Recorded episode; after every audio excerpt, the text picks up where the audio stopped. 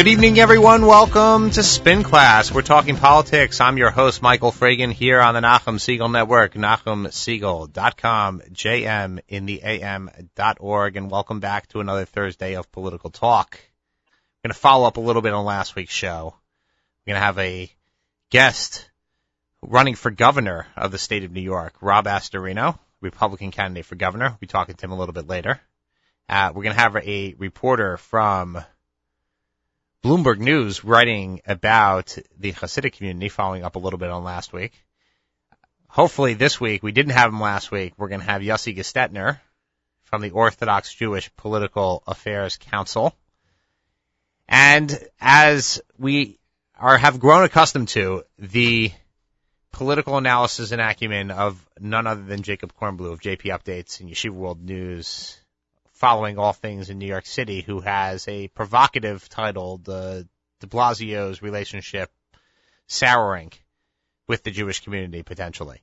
So all that coming up on the show. First and foremost, we are sponsored by Beckerman, Beckerman Public Relations, Beckerman Public Affairs, building market leadership and reputation through strategic communications.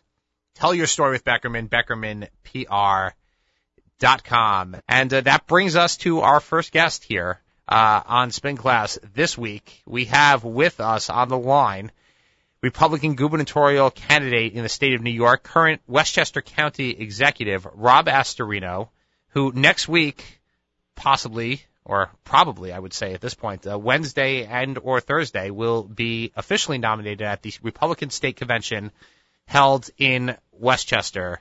Uh, so, Rob Astorino, welcome to Spin Class. Don't say possibly. You got me nervous there. Well, you never look. As I just got finished saying that uh, anything can happen in politics. So, oh, uh, that's true. So, that's as true. we well know, there's just all kinds of capacity for self-inflicted wounds, and you've managed to be very much a candidate and a county executive who has avoided those, whereas many of your predecessors and colleagues have have fallen into some of those pitfalls. Well, hopefully, you know, as Republicans, uh, we don't want to do a circular firing range.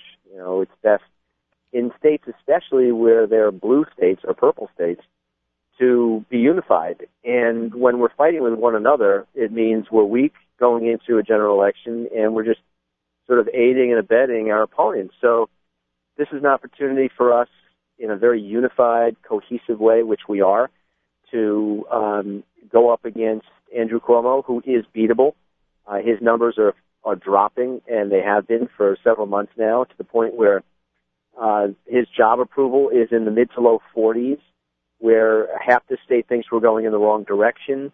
Where on all the major issues, uh, education, taxes, corruption, unfortunately, um, the economy, most people in the state, according to the polls, think that under Andrew Cuomo, we have either stayed the same or gotten worse. So we're not getting better under this uh, this governor. So the paths to win this are there. There's no question about it. Especially when about half the vote for a governor's race comes from upstate New York, where we will do very, very well. And, you know, the battleground effectively is going to come down to the suburbs where it is my strength and my backyard. And, uh, and I like where we are to start this race. Okay, so Rob, people have called you courageous. They've called you other names for taking on this, this fight. And I think what, what should be uh, highlighted to the audience is the fact that Andrew Cuomo has a very formidable war chest Yep. that he's sitting on, and you know that is a lot of the currency in politics. Obviously, votes are the most important thing, but money is important. I mean, there's no question that uh, money will scare people away. You're taking on this fight against somebody who is uh, seen as is is not necessarily seen as vulnerable. Maybe certainly wasn't uh, seen as vulnerable a couple months ago. Uh, maybe a little more so now. But are any parallels uh, to be drawn from another candidate from Westchester 20 years ago who ran against another Cuomo? Is that is that the kind of the path that you- you're looking at, or or Rob Astorino has his own trajectory? I think there are two two parallels. That gentleman you were talking about 20 years ago, George Pataki, who in 1994 pulled off a, a stunning upset because the timing was right, the issues were right. Uh, he raised enough money to get his message out, and the party was unified. Uh, and he pulled out a huge upstate vote, which is exactly what we need to do. I'll also go back to another guy in 2009, Rob Astorino, and they said the same things about me in, in 09 that it was impossible to win Westchester County, which of our million people, 49% registered voters are Democrats, 24% Republicans.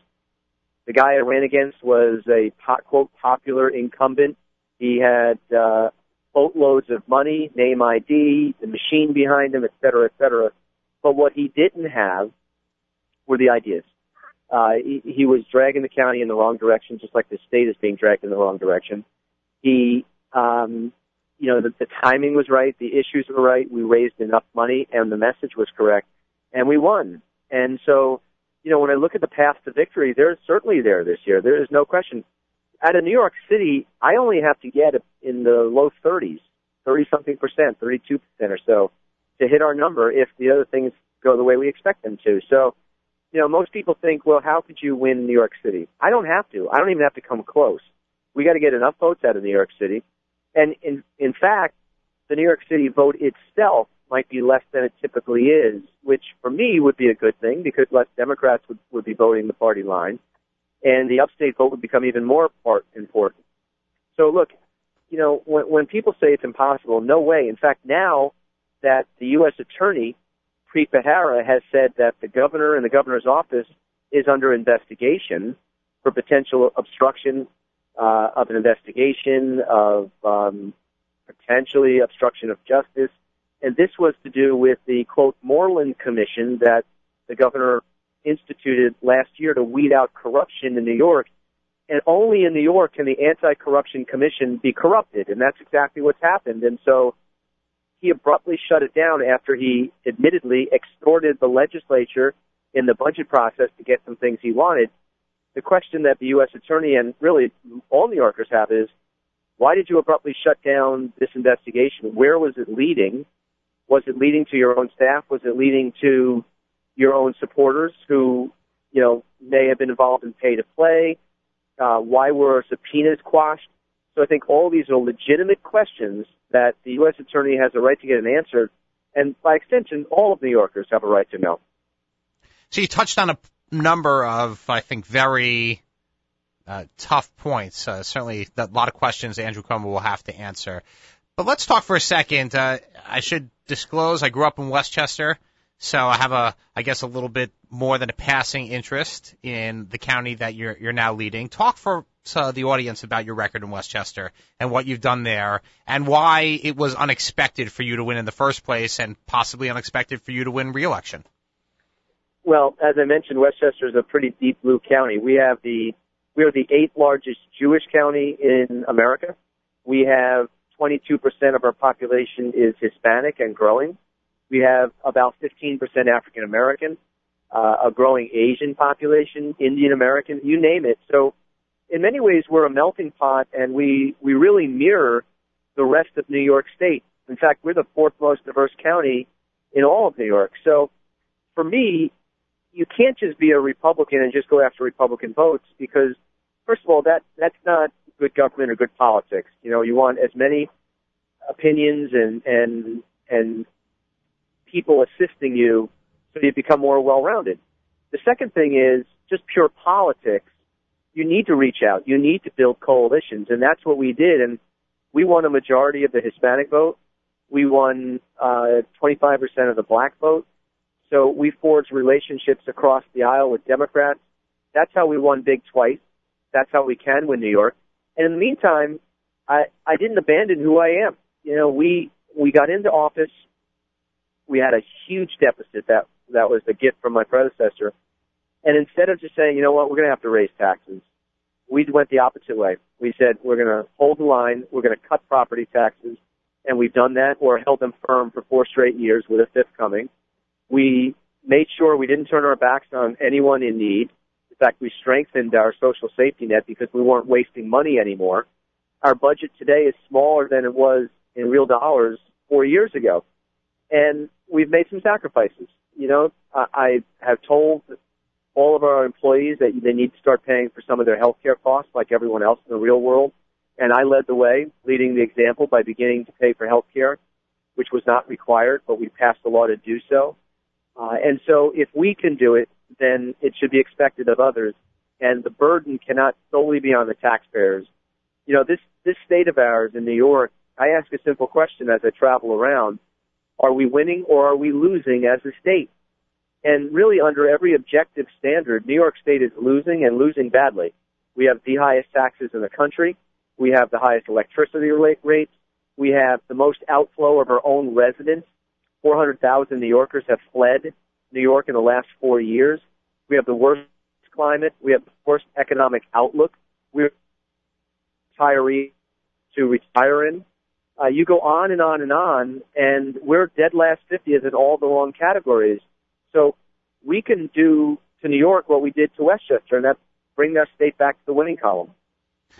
And we're talking with Rob Astorino here on Spin Class, Westchester County Executive, Republican nominee or soon to be nominee for governor of the state of New York. And Rob, so I, I would imagine that Andrew Cuomo is your constituent. Uh, he lives up. Uh, he must be pretty happy with the way you've held the line on costs and taxes. Has, has he has he expressed that to you? Gee, I don't know why he hasn't done that. You know, I'm, uh, I've, we've held the line. We've made it easier. Businesses have responded you know, before I got here, uh, PepsiCo was ready to leave its world headquarters and move it down to Texas. MasterCard and IBM were also contemplating leaving. Uh, we had businesses folding and Connecticut was luring everyone away. And we put a stop to that. We, we met with the senior executives of the large corporations here, but also the small businesses along Main Street.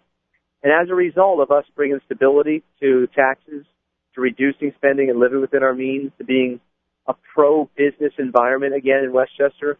We're working with our nonprofits, our uh, the Westchester Jewish Council, where we do a lot of work with our nonprofit social service agencies uh, to reduce our own costs. You know, now we've had 30,000 private sector jobs created in Westchester in the last four years, to the point where we're one of the lowest unemployment rates in the state. So business reacted, and we set the stage for businesses to succeed and come here as opposed to being what New York State is now considered the obstacle, you know, the stop sign, the um, the nemesis, if you will, of business. And it shouldn't be that way. But with this regulatory climate and these very high taxes, it's chasing away our businesses. And as a result, population is leaving.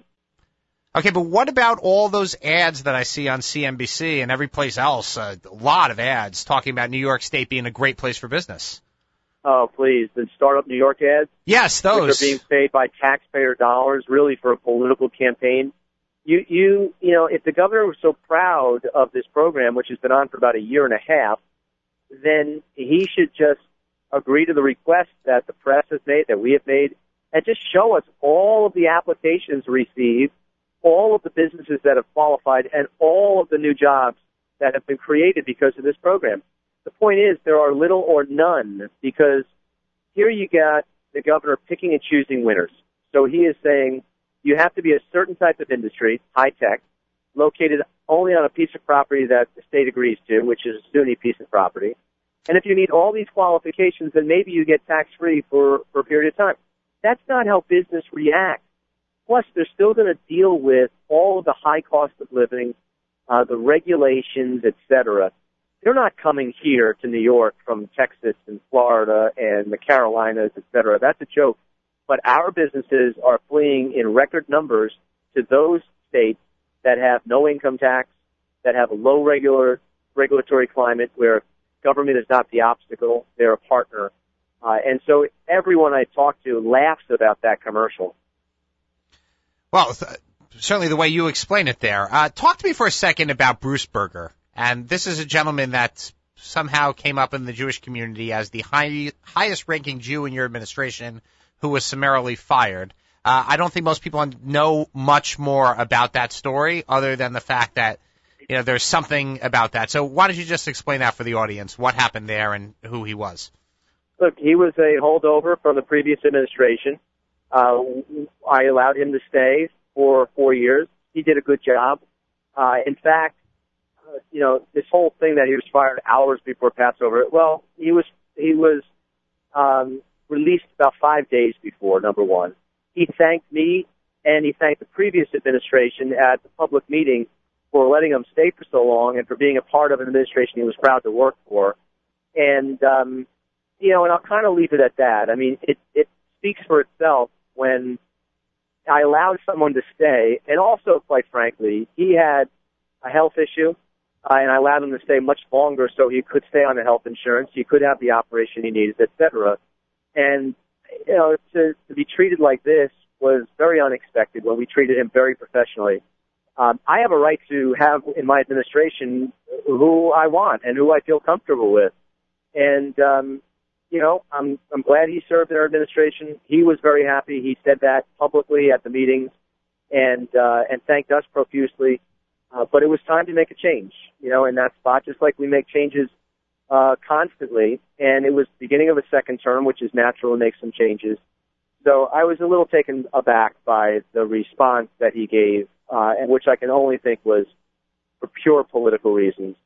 Well, it certainly sounds uh, fishy the way uh, the the way you say it. The story actually sounded fishy to me to begin with. You know, knowing uh, having served in government, knowing the nature of political appointments, nobody really expects well, once they're uh, to, to stay on. Exactly, and Michael, you can let's connect the dots too. He was hired by and worked for the previous administration, whose deputy county executive is now the chief of staff to Governor Cuomo. So I think now people can connect the dots on why all this nonsense started.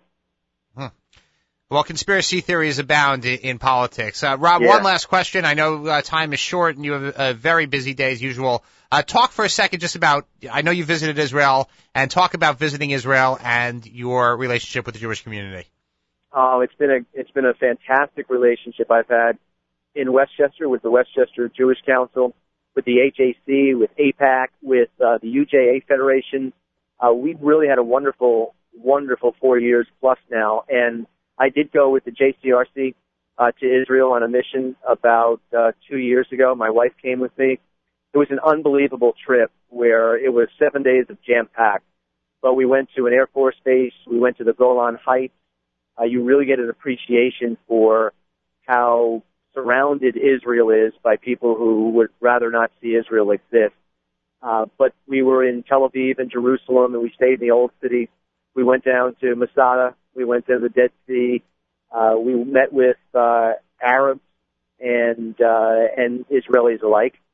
We went to uh, Bethlehem and uh, the Gaza Strip. We went to Sderot, which was just amazing to to understand that right on the border there, every day rockets are coming into this this village, and people live that way, you know. And the thing that struck me the most is whether you're in Haifa and you see the high tech, or whether you're in a uh, a kibbutz, people um, they they're not consumed by what could be because it's always hanging over their head what could be, uh, and they go along with their daily lives.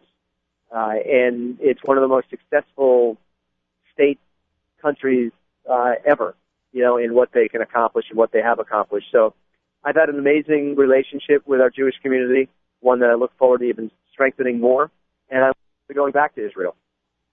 Okay, Rob Astorino, Westchester County Executive, soon to be Republican nominee for governor of the state of New York, and it promises to be a very interesting race uh, coming up in November. Thanks for joining us here on Spin Class. Thank you, Michael. And this is Spin Class, and uh, we are going to do a little follow-up segment uh, from last week. Uh, not a direct follow-up, uh, but we are going to be uh, we're going to be talking a little bit about the state of Orthodox political growth or Orthodox growth in the suburbs and how that is particularly the Hudson Valley, particularly Orange, Rockland, and Sullivan. And we have joining us uh, Freeman Klopott.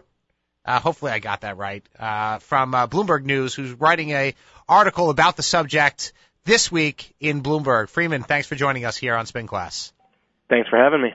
Did I get the last name right? I hope I didn't butcher that for you. Ah, pretty close. Okay. Klopott. Too long O's we go with, but you know. Okay, so you uh, you report out of Albany for uh, for Bloomberg, and uh, and what attracted you to this story specifically with regard to political tensions between the Orthodox community and their neighbors in New York State? Well, uh, you're really talking about uh, a large number of votes at stake uh, in uh, in a year where uh, there's uh, it's a high profile election year. You've got the governor running for election and the entire legislature, the state attorney general, the comptroller. It's uh, it's as big as it gets uh, in the state for an election year, and you have uh, thousands and thousands of votes uh, at stake uh, in these fights, and they're looking for gubernatorial candidates in particular to to land on one side of the, the disputes or the other. Uh, so that's the angle here that we're looking. at. We're saying, okay, these are this is statewide ramifications. Absolutely. Uh, okay, so what what did you find out? What did you get into as far as uh, you know the tension? Uh, is this something that is has a potential solution from politicians, or it's something that's just going to continue to fester? Uh, there, there probably is uh, some solution. What the solution is, I couldn't tell you. And uh, the, the, the folks uh, uh, on the ground uh, on either side, as far as I can tell, don't necessarily know what it is either. Uh, but they are looking for leadership uh, in their politicians to seek out a solution from people who might be able to, uh, think tanks, whoever they need to draw in uh, to these debates, which largely center around really around public education uh, and some of and, and development as well. Um, but uh, these are these are issues that you see percolating even uh, when it and when there's not a, a religious group at stake. It's, it's some of it just has to do with development in the suburbs and how that's going to go. Um, and and there's certainly a role for pol- politicians to play in all that. So, which areas did you profile? Uh, we were looking at um, East Ramapo and uh, uh, the town of Monroe and Kiryas Joel. They're they're kind of well, town of Kiryas Joel is in the town of Monroe and uh, Bloomingburg as well. Okay, and what was the, I guess the scope there? Uh, you know, there's all they're all different dynamics of of the three. Uh, you know, uh, East Ramapo. You know, for for the listeners out there, it's a you know school district as opposed to a municipality. Uh, you know, it's Monsey, New Square, uh, those areas. More diverse group of Jews as opposed to Kiryas Joel. Certainly. Um, Joel being very monolithic, uh, also being a single village as opposed to the East Ramapo, uh, you know, Ramapo area, maybe made up of, of two Hasidic villages, uh, and non-village areas. Uh, so there's different po- politi- you know, politics there. And Bloomingburg, it's really, uh, and we've talked about it on this show, there is, you know, there really isn't a, yet a fully fledged Hasidic community. There are Hasidic Jews living there, but it's not, you know, by any stretch, uh, any, uh, Hasidic political entity in, in Bloomingburg currently. So is, is it just the, is the, is the threat of the fact that, uh, Hasidic Jews might move somewhere, uh, enough to warrant a, a, a, this kind of wholesale reaction? Um, well, it seems to be creating it at the very least. Certainly, you see that that just that threat, that possibility, uh, that's taking place in uh, Bloomingburg. There, the, there's folks uh, in that uh, that's the Pine Bush School District, and there's folks just based on the the possibility alone uh, calling for changes in the way school board members are elected, as they look at uh, East Ramapo and and wonder how from from in their words how they can stop uh, that from happening in in their own uh, school district. So it kind of flows together in a way through the schools. Certainly, um, when you look at it through that lens. So, which politicians are willing to speak out? I mean, which uh, elected officials, public officials, other people from outside the community were willing to to you know take this on and comment for you and say to you, "Hey, there's an issue here. You know, this is how we feel." Anyone? Great, no, no one. No one. Uh, no, so far, I uh, haven't heard back from the governor yet. He he may say something. Uh, I'm told uh, via uh, some sort of statement that may come my way later today, but uh, mostly uh, silence. So we have this burning political issue in New York State, and no nobody up and down the food chain, or you really only went to the top of the food chain? I went to the top because that's where where my story's angled. Obviously, I'm a, a, a state house reporter, so that's what you know. That's that's where my coverage centers. Uh, so that's that's what we were looking at. Very interesting. We're this is Spin Class, and we're talking to Freeman Klopott here from the Albany Bureau of Bloomberg News, who is writing this week about the dynamic or the conflict or whatever you want to call it, between uh, Hasidic Jews and their neighbors in the Hudson Valley, as we had discussed in depth last week.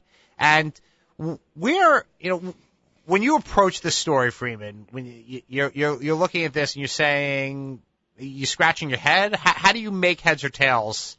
You know, as an Albany reporter, you know, not as a person who's been on the local, and I maybe maybe I'm getting this you know wrong, but not not you know fully examining your background. But how, do you kind of just scratch your head about this? You know, you just say only in America, or uh, or you know where you know how do you, how do you approach this kind of story?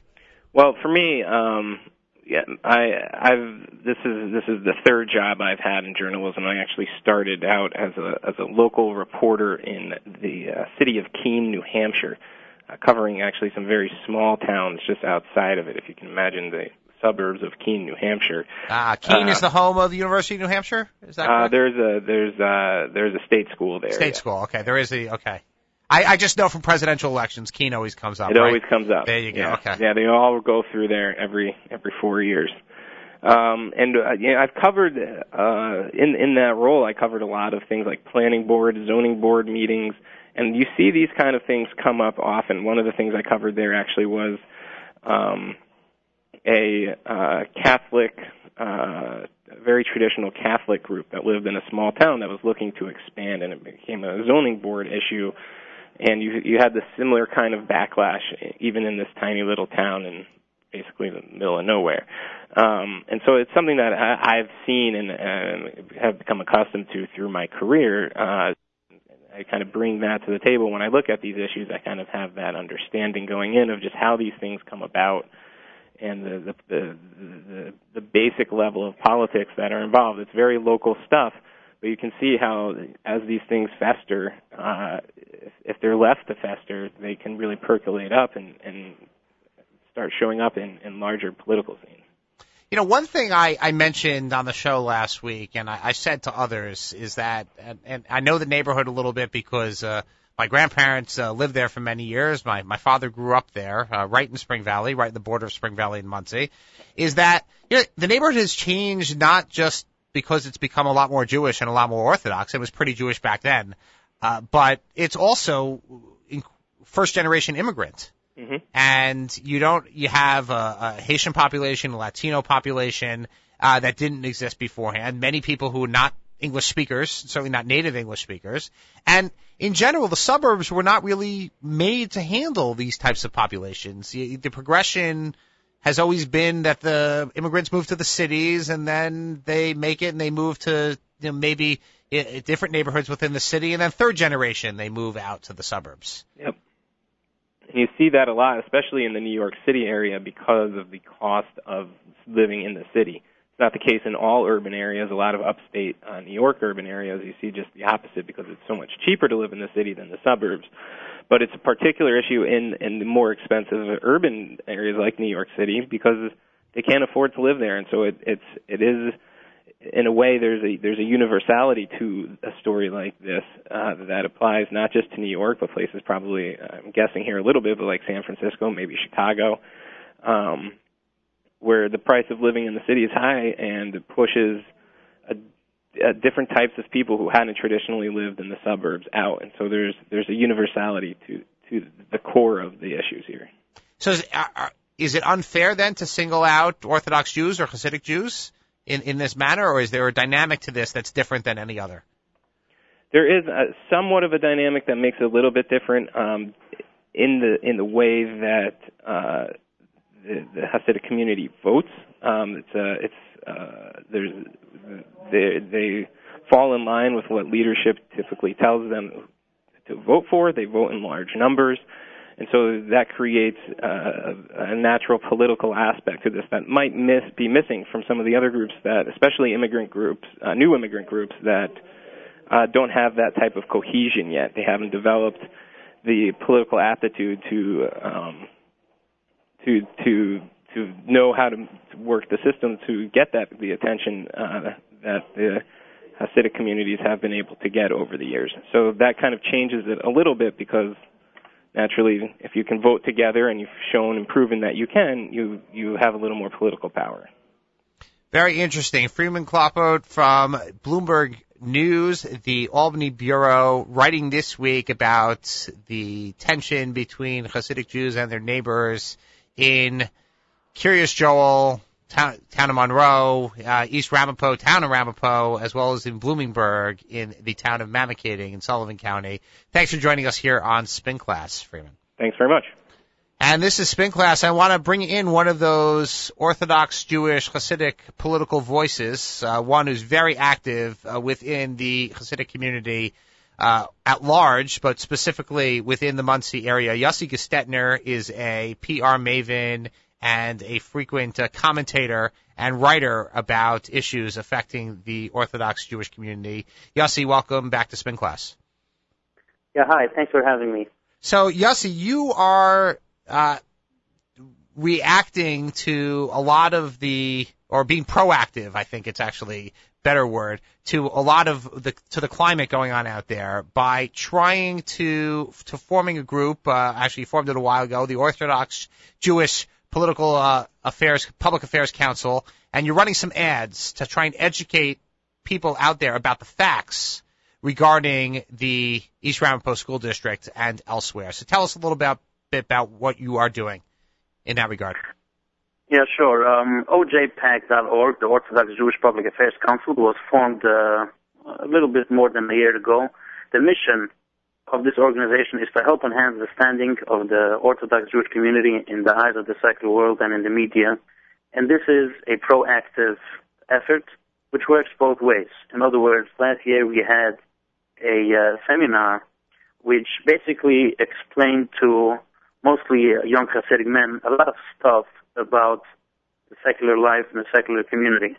Um, in other words, there are people out, uh, people in our community who are within this community for a long while, and when they grow older and they start doing work, they go out there, they have misunderstandings or misconceptions, and they need to be informed or educated about it, and this is one of the stuff that we have done. Uh, on the other hand, we also try to work with journalists, elected officials, who try to have better understanding of the community. So when they report on a story uh, which is not associated to a specific thing, OJPAC will try to step up and provide contacts and information. Um, meaning if it's not associated to a specific thing, is if there's an organization that has a public relations problem, or the Orthodox Jewish Public Affairs Council is not going to step in and be their PR company. They need to hire PR counsel and work with media and, and, and other tools to try to take care of the problem. But when it comes to more broader issues, such as we had last year, the seven stores in Williamsburg, which we looked saw it as a broader attack on Orthodox on the Orthodox way of life, we stepped up with a radio ad whose message was pretty much later repeated in editorials by the New York Post and the Daily News, illustrating that these ads are these uh, signs are perfectly legal um, and very similar to the signs that you see in other places. And indeed, um, the case went to a settlement where, for whatever reason, the lawyers decided they're going to accept uh, the demand from the city that the signs can can continue to stay, but with a certain change. So fast forward now to the East Ramapo situation. Um, we have uh, a situation which affects thousands and thousands of people in in the community because uh, of the funding problem, among others, and it affects the community uh, in the key part because the public school students are suffering. So we are trying to get information out there that will help understand, that will help people uh, downstate and in Albany understand the situation. We are trying to get information out there that will actually make a difference and ultimately help the the the relationships between the Jewish community and the local non-Jewish neighbors. So a couple of things I want to follow up on in there, and I, I think that what you're doing is sorely needed. But uh, let's just start for a second with regard to the PR aspect here. And mm-hmm. do we do we feel is it your contention that a lot of this can be solved uh, that all this is a lot of misunderstanding on the part of either side, and it can be solved with better explanation or with a better understanding of the nature of the Hasidic community? There are, uh, you know, it depends which issue and it depends which as- aspect of an issue. Good point. But, but, um, having, um, positive information, accurate information out there can help, um, people on both sides, at least those who want to work with each other, those who are out there who want to have, you know, want to live and, and, and, and peace with their neighbors and don't want to be busy fighting, but they have, some, some people have legitimate concerns. So if we as a community are out there providing this information, positive information, it can help.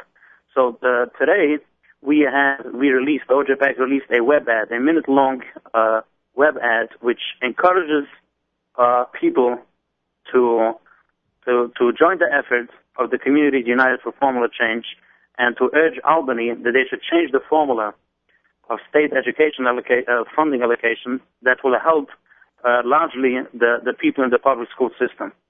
Uh, and we as a community, because those public school children are the children of our neighbors, they, are the people that uh, walk alongside us in the morning and the evening. They, they shop at the same malls. They are the people who 10, 15 years down the road, we, we will do business with them, cross-community business, cross-community non-profit activities. We want to make sure, we as a community want to make sure that our children, be it in our community, where we have the private schools, or be it uh, neighbors who, uh, who largely go to the public school system, that they get the right education, which is ultimately a help uh, for our community because we will have more productive uh, citizens, and this is good to you know this is good for um, you know residential life to keep crime low. It's good for business. It's good for nonprofit activity, political activity. 10, 15 years down the road when those children grow up. And the problem until now was, I think, that uh, a lot of a lot of misinformation or a lot of misdirected effort was in this process. So instead of, you know, until now, a lot of effort and energy has been people being at each other's necks, fighting back and forth and arguing instead of saying, whoa, whoa, whoa, whoa. A large part of the problem that we have here can be solved if Albany steps up and Albany does the right thing. So let us unite as communities and focus our effort and energy towards Albany. And those who have, you know, good motives uh, to help the children in the public school system, um, if if their motive is really to help the children, they will they will try to focus on where we can work together rather than trying to steer the, the steer the conversation and the debate in a negative direction. This is Spin Class, and we're talking to Yossi Gestetner uh, of the Orthodox Jewish Public Affairs Council, OJ OJPAC, a group that's been formed to fight misinformation with regard to the Hasidic community as well as advocate on behalf of the Hasidic community. And we're talking more specifically about the situation in the East Ramapo School District. And Yossi, what about the contention that the Orthodox community always votes against the budget? So they always vote against the school budget. For years, they've always voted against it. They don't want to spend more money. They don't want higher taxes understandable. I don't think anybody actually really wants higher taxes. But in the in the end, when it comes down to it, they're they're not you know they're not partic- They don't have the same interests as people who send their public their children to public schools who want more and more and more programs. Okay, this is the issue that I that I touched on a couple of moments ago. The the the, the children at issue here or being debated here are not living in I don't know in Siberia they're not somewhere in, I don't know, down south, uh, somewhere in South America. The, the, the children that we're talking about are the children of our neighbors. They live in our neighborhoods. They walk our streets. Uh, they shop with us at, at malls, and they do business with us when they grow up. We as a community want to have um, the, the children of our neighbors and our own children educated and best behaved as possible. So, so to say that um, our community would not care about the education of our next door neighbors is is completely crazy. Well, I wasn't now, suggesting now, that, but now, everything. hold, hold on for a second. Issue, no, no. but every it's, Yossi, hold on. A, everything is on balance, class, right? Everything is on balance, right? You have taxes, you have costs. You know, the costs go, you pay for education with taxes. That's all I was saying is that on balance, that might be the case. I wasn't suggesting that people don't care about the education, but No, I, no, I, but, but, but you're people, making, but, it- but you're people- making a good some point. people out there are suggesting this. Okay, you're making. I, I I agree with your point. It's your the answer is correct. I just wanted to talk about the taxes aspect of it. But you but you Okay, answered but you back to answered the it. going back to the tax issue, going back to the tax issue. If this district, if the formula would have served this district as it serves most districts in the state, um, we would see in these general Ramapo budget 15 or 20 million dollars more from the state than what we have in the last couple of years. That's a lot of money. It's a lot of money, which probably w- would restore every program and every project that was cut from the public school system the last couple of years. And therefore, even if you want to increase tax every year, but as the community grows more and more, the and and the, and, and, and, and, the community expands, and the property value increases, and the percentage of public school children in the district decreases, the state will continue to see this place as a rich district because of the faulty system.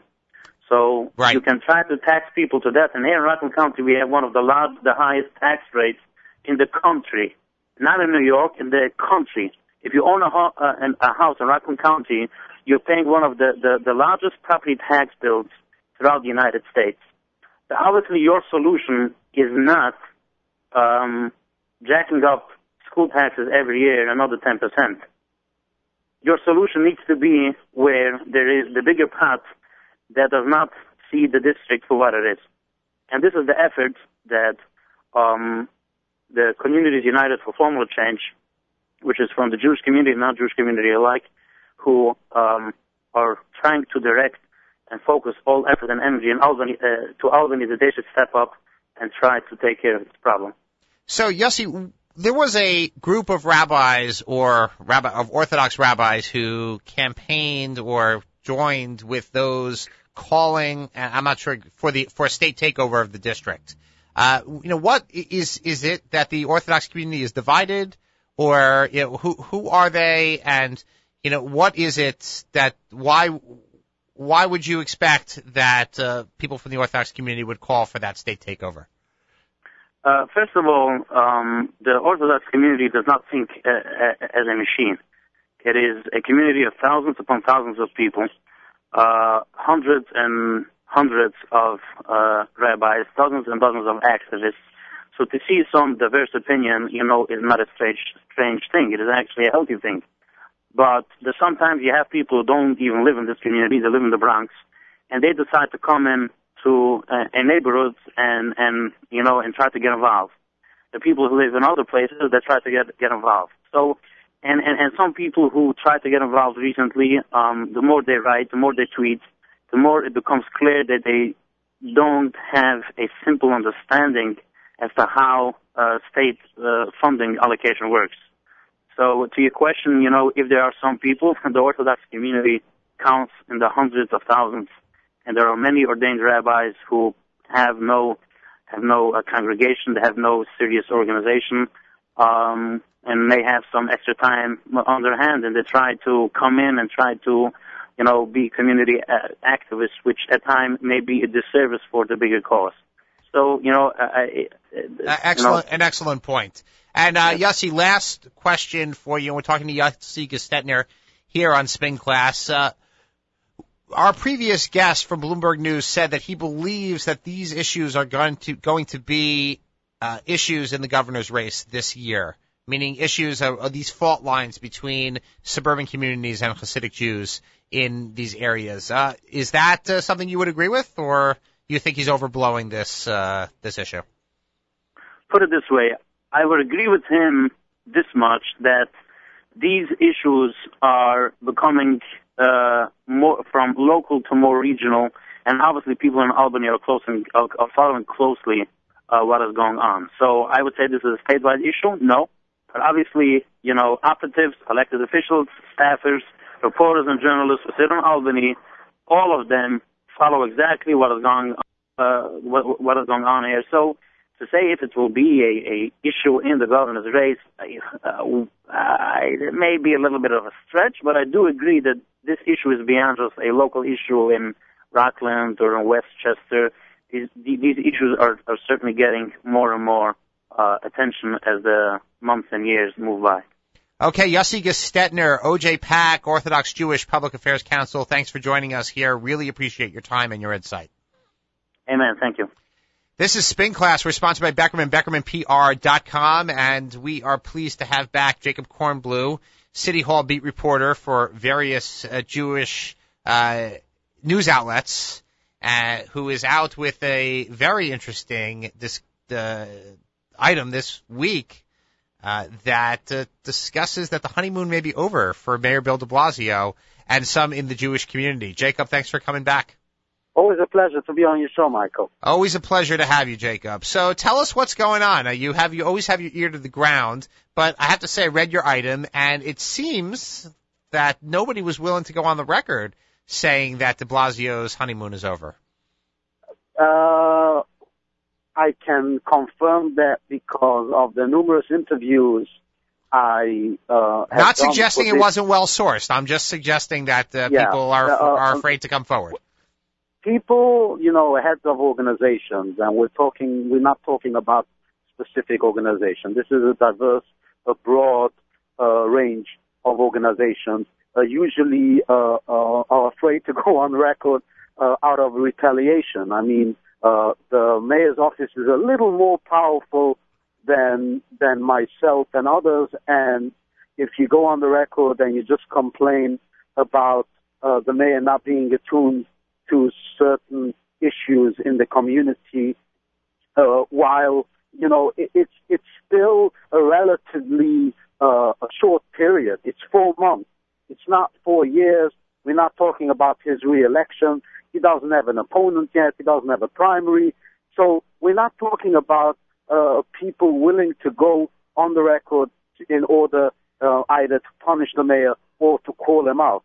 They're just expressing their frustration in the new administration that promised to be more transparent, to be uh, uh, more open uh, uh, to to certain communities, and uh, um, out of concern, they're expressing their frustration that while the labor contracts that wasn't resolved since 2009 were resolved in a split second. I mean, uh, four months for a such a substantive uh, contract is a short period of time, and then you look ahead at the pre-K fight, which was seen as a long shot fight in a battle with Governor Cuomo, uh, paid sick leave and so on. If you go on to the progressive issues, and even today when the mayor uh, presented the executive budget, there are a lot of fundings to certain programs. However, uh, when uh, Mayor de Blasio ran for office and he came to seek uh, the Orthodox Jewish community's vote,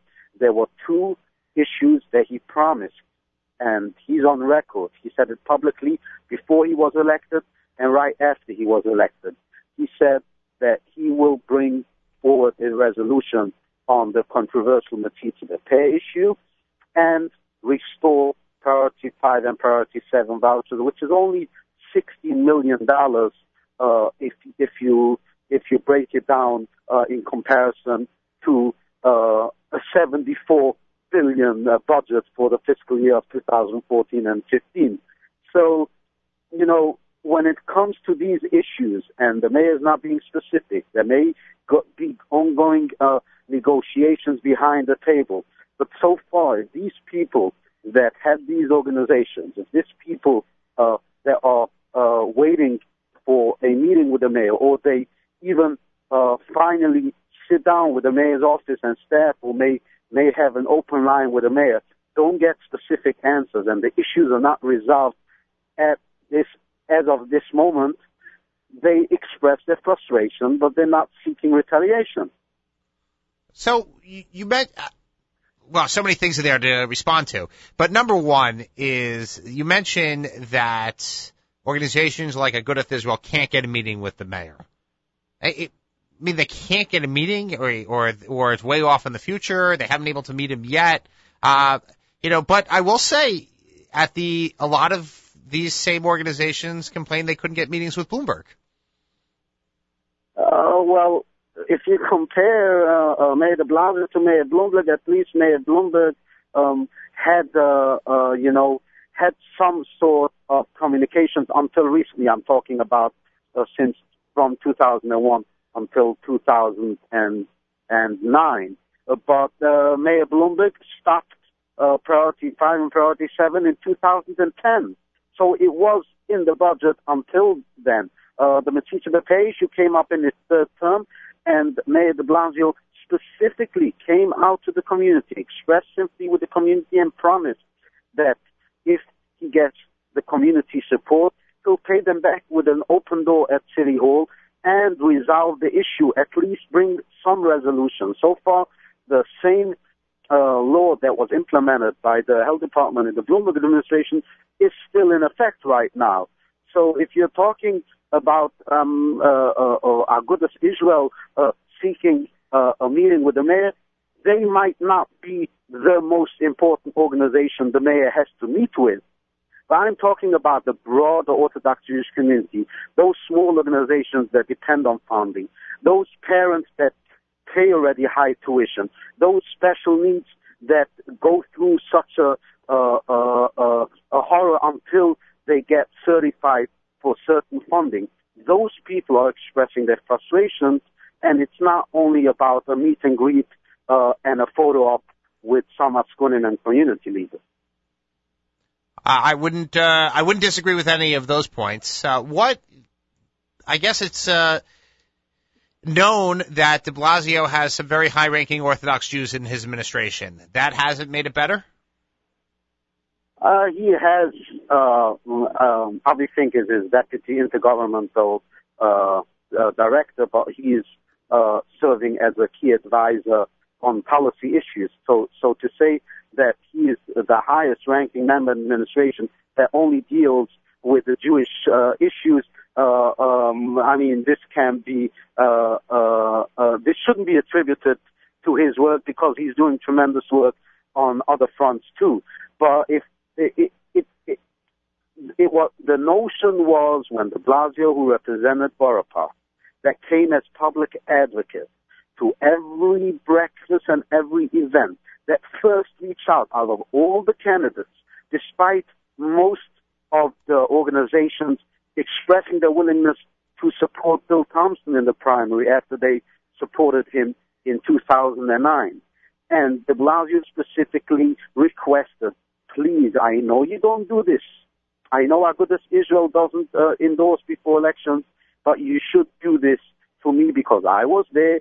I was talking about all the issues and I will have an open air because I understand the community. I don't need any liaisons.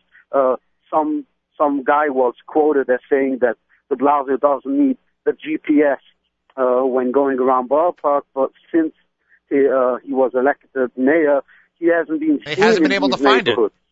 So you know, it, it's not about having high-ranking officials associated with you. It's about the policy of the administration. If if if if if the folks see that the mayor is tackling, or at least uh, uh, bringing some sort of resolution to these issues that are hanging and are precious to the Orthodox Jewish community, if it's done by an individual, if it's done by good faith, and it's not done by a specific organization, people will appreciate that. But so far, people are not seeing. And if it is done behind closed doors, and these same people are complaining to me that the mayor is not attuned to the issues then we have another problem, which is our community playing double face, and that is something that should uh, um, become public if indeed the mayor is doing certain uh, stuff behind the scenes to resolve these issues, but the public is not notified about it. Okay, Jacob Kornbluh, City Hall beat reporter for, and just regular political reporter all over New York. Thanks for joining us here once again on Spin Class. Always a pleasure, Michael. So just to wrap up the show, a couple highlights here from the political world. And one thing is now we talked about the statewide races and there are three statewide races, controller, attorney general, and governor. I've talked about the governor's race and now we have the attorney general's race. Eric Schneiderman looking like versus John Cahill. And the controller's race, which is Tom DiNapoli, the current controller, is now going to be challenged by Onondaga County Controller Bob Antonacci.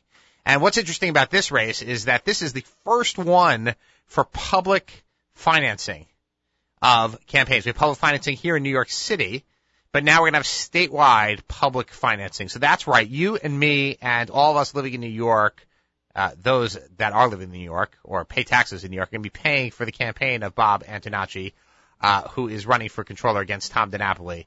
And just everybody should be cautioned because I don't know why everybody wants public financing. Because yesterday, just yesterday, we had a city councilman, Reuben Wills, who has been, was arrested and indicted for using campaign funds that he got through public matching funds for the New York City Council program to buy stuff, to buy goods and services at Nordstrom and elsewhere.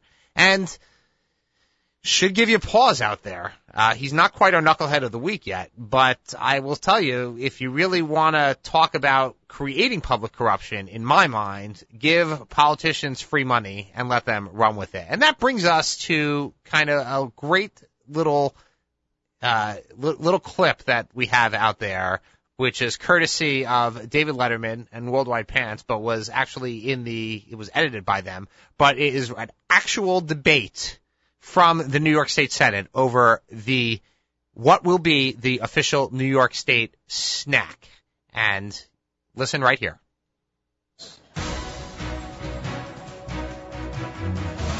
This bill would designate yogurt as the official state snack. What exactly are we defining as a snack? You have breakfast, lunch, and dinner, and then you have snacks. Did you consider, uh, say, the potato chip? No.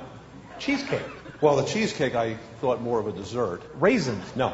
Cashews? No, I, I would never do that. Pretzels? Never.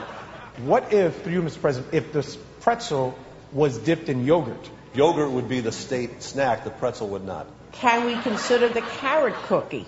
Bill's passed, Senator Libous. And lastly, let me talk about the state muffin. Okay, that's right. You heard it here. New York State Senate spent 50 minutes, that's 50 minutes, those were the highlights that you just heard, on Tuesday, debating Senator Ranzenhofer's, Michael Ranzenhofer's bill about whether to designate yogurt as a New York State snack. Now, I know yogurt is very popular. Chobani is from upstate New York, and there's no question that this is an important thing for the economy of the state of New York. But, but, that's not something that I'm proud of as a New Yorker. So, folks, I got to tell you, it's it's shocking. One more political highlight, you know, actually two more, then we'll get there. Is uh, you know, a local race. We talked about it. Harvey Weisenberg retiring. Uh, my current assemblyman. It's gonna might be a little free for all out there. We don't know exactly who's going to be, but one thing that did catch my eye is a gentleman from Long Beach, a Todd Kaminsky, former federal prosecutor. In fact, he just became former last week. He resigned one day after announcing the arrest and, uh, and indictment, or the indictment of Michael Grimm, Congressman Michael Grimm. The next day he was running for assembly. And he's raised $8,500, $1,000 already in those 10 days, $8,500 a day. So I'm trying to figure out, the guy was not tipped off just that day. He just decided all of a sudden that he was, had all these people who were ready to donate to him lined up, ready to give him money. Uh, Okay. I mean, and the only reason I mention this is because it is legally prohibited for a federal employee, particularly a prosecutor, particularly a U.S. attorney, to go ahead and solicit funds. And now to get to my actual knucklehead of the week, uh, that really is going to go to the National Republican Campaign Committee. I fully support the fact that Republicans are having a committee to investigate Benghazi because I don't think the questions have been answered. And what I mean is the fact that it seems that the White House tried to say it wasn't terrorism when very when it clearly they knew that it was, or at least they had suspicions that it was, meaning the killing of four Americans, including the ambassador. Just shocking, and I think we should get to the bottom of this. We owe it to them to get to the bottom of this. However, the National Republican Campaign Committee should not be fundraising on this issue. I mean, it's a good issue for, for people to, you know, politically because it highlights things. But don't go ahead and say if you give $50 or $200, you can be a Benghazi watcher. Yes, that's right. For $250, you can be a Benghazi watchdog. So, I don't know.